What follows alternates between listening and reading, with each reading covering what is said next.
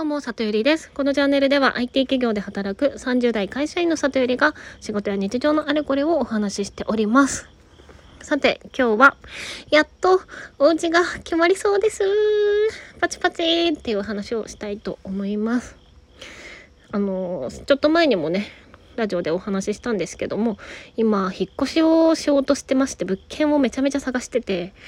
いや、やっとね、決まりそうっていうか、うん、申し込みました。でね、私、賃貸に住むのは今回で4回目なんだけど、いやこんなに大変だったの、初めて。本当に大変だった。なぜならば、まあ理由は私が住もうとしているエリアが、そもそもあんまりお家がないっていうところと、あと、まあ 1L で、あの、かつキッチンの配置がこうで、あの、リビングが10畳、寝室が6畳くらいみたいな、まあ、ちょっと細かい条件も設定しちゃったりなんかしてるのもあるんですけどで今回ね不動産屋さん3軒えっ、と内見は全部で6個かな行きました。いやめちゃめちゃ大変だったしいや不動産屋さんには本当にお世話になりましたって感じです。ただねあの 今回、まあ、決めたあの不動産屋さんなんですけどその内見がいやマジでドタバタ珍道中だったんでちょっとそんな話をしようかなと思います。でまあ事の発端はねまあ2個不動産屋さん経由して見させてもらって1個ねいいところ取られちゃったんですよ。で、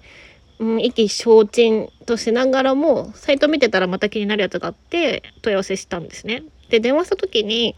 あのこの物件あるんだったらあの行きたいんですけどもし今ないんだったら一旦いいですって言ったんですけどあの今ありますよなのでご用意できますっていう話だったので、じゃあお願いしますっていう感じでお店に行きました。で、そのお店で担当してくれた、まあ多分20代後半くらいの、うん、仮名田中くんとしましょう。田中くんがね、出てきてね、迎えてくれたんですが、あの、本当に失礼なんだけど、あの、ちょっとどんくさそうな感じの、あの、ぽっちゃりした男性だったんですよ。でも後にね、その私のどんくさそうっていう感はね、当たるんです。はい、でまずその席についてあの田中君がね話してくれたのがお問い合わせのあのどこどこの物件なんですけどいや実は午前中に申し込み入っちゃったんですよねって言ってもうそれをねなんか斜め上の天井見て言うわけですよ彼が。いや絶対嘘やんっつってなんか釣り物件ってあるんですよね。なんか数モに載ってるやつとかだと。だから多分釣り物件だったんだろうな。条件良かったしなって思って。でもあのまあその田中君が私がその物件をねあのその私か私からの情報でその物件を希望してるってことしかなかったんであのそれをそれだけ見たにしてはすごいエリアのこう広げ方とかあの価格帯的にも結構いいあの他の物件の情報を出してくれてたんでまあいいかと。で6個くらい出してくれて、うん、内見どれもできますよと言われたんでじゃあどれ見ようかな。うんまあ、1個か2個とかにした方がいいんだろうなと思いつつなんか4つ一見よく見えたんでどうしようって言ったらあの車で連れてくんで4件とも内見でもいいですよって言ってくれてあそれであればまあ時間もそんなにかからないだろうし私の負担もね少ないからいっかと思ってお任せすることにしたんです。でねまあやっぱりあのやってみて後悔したのが 4件多かった。なんかその合間合間でその物件の鍵を取りに田中くんがその別の不動産屋に寄ったりもするからめっちゃ時間かかって多分4件見るの3時間くらいかかったんですよ。しかもねその4件のうち2件がまあいわゆる外れ物件だったんですね。で1軒目がその外れの1軒目がすごく築浅のめちゃめちゃ綺麗なあのマンションだったんですけど入って靴箱開けたら靴箱がウォークインクローゼットみたいになってる風のめっちゃでかい宿であじゃあこのお家は収納を重視してるんだなと思って奥に行ったんですけどそしたらクレクローゼットめっちゃ狭いの。なんなんていうバランスって思って。しかもね間取り図面上だと気づかなかったんだけどあのトイレは玄関の方にあって、まあ、キッチンも玄関の方にあるんだけどでリビング通って寝室通って奥にあのお風呂とか洗面所がある感じだったんですよ。だからなんかその寝室にドアが奥にドアがあるってことは動線を考えたら物が全然置けなくってあのその動線考えたらこの寝室寝室が確か4.5畳とかしかなかったからベッド置けないじゃんみたいな。結構壊滅的な構造のお家でしたね。はい、で2軒目の外れ物件がそこもめちゃめちゃ近さで本当に綺麗なところだったんだけどあのリビングにね真ん中図面上も真ん中にドーンってあのキッチンがある図面ではあったんですけどあの実際見てみたらもう本当にあの何て言うの？超豪華な邸宅の一戸建て用のめちゃめちゃどでかいキッチンのそのなんかなんて言うんでしょうそのなんだ？そのテーブル？テーブルっていうかそのなんだろう。床床じゃない板が大理石みたいな板にあのシンクが囲まれてるようなすっごい立派なやつでめっちゃでかくてなんかこの家の主役はこの台所ですって言ってるような物件でいやいや料理は好きだけどここまでの存在感いらないわと思って。はいそれは外れでした。でそんな感じで3軒見て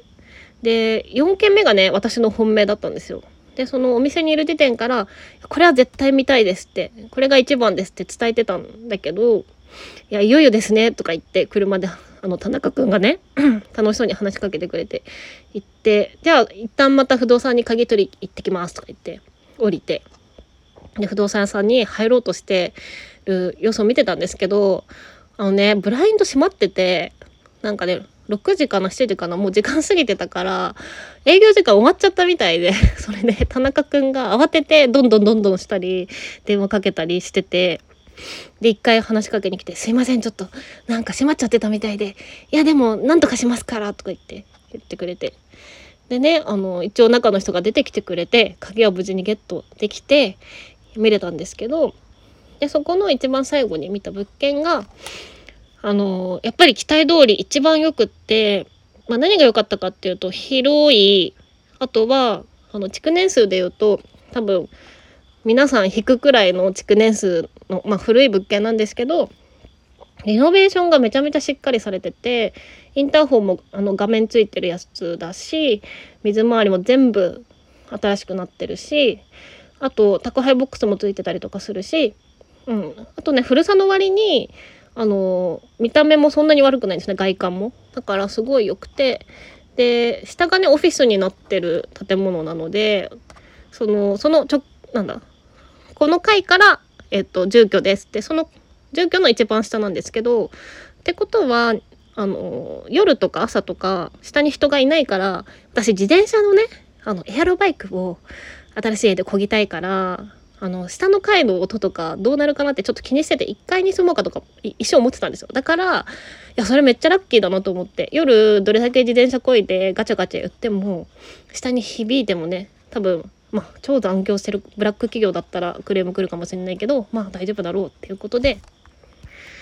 よかったなって、まあ、田中君どんくさいし多分あの営業効率を考えたら絶対に4件見るってよりも23件に絞らせた方が絶対良かっただろうけどまあ、うん、ありがとうって思って。はい、でちなみに実は私不動産屋のねあの、まあ、同じコミュニティに知り合いがいてその子を介在すれば仲介手数料が半額にできるよって言ってくれてて。でまあ一旦見たやつをまあ今日はやっぱ違いましたって言ってあのその子に経由でもう一回申し込みとかをしてしまえば、まあ、実はちょっとお得にあの引っ越せたりはしたんだけれどももう田中くんがねすごい頑張ってくれたからもうそういうずるいことはせずに素直にそこにお世話になって契約しようと思って、まあ、書面を書いてきたという感じでした。なので諦めていた9月中の引っ越しがなんとかできそうなのでまた今から慌てて準備をしている状況です。はいというわけで今日も聞いていただきありがとうございます。またね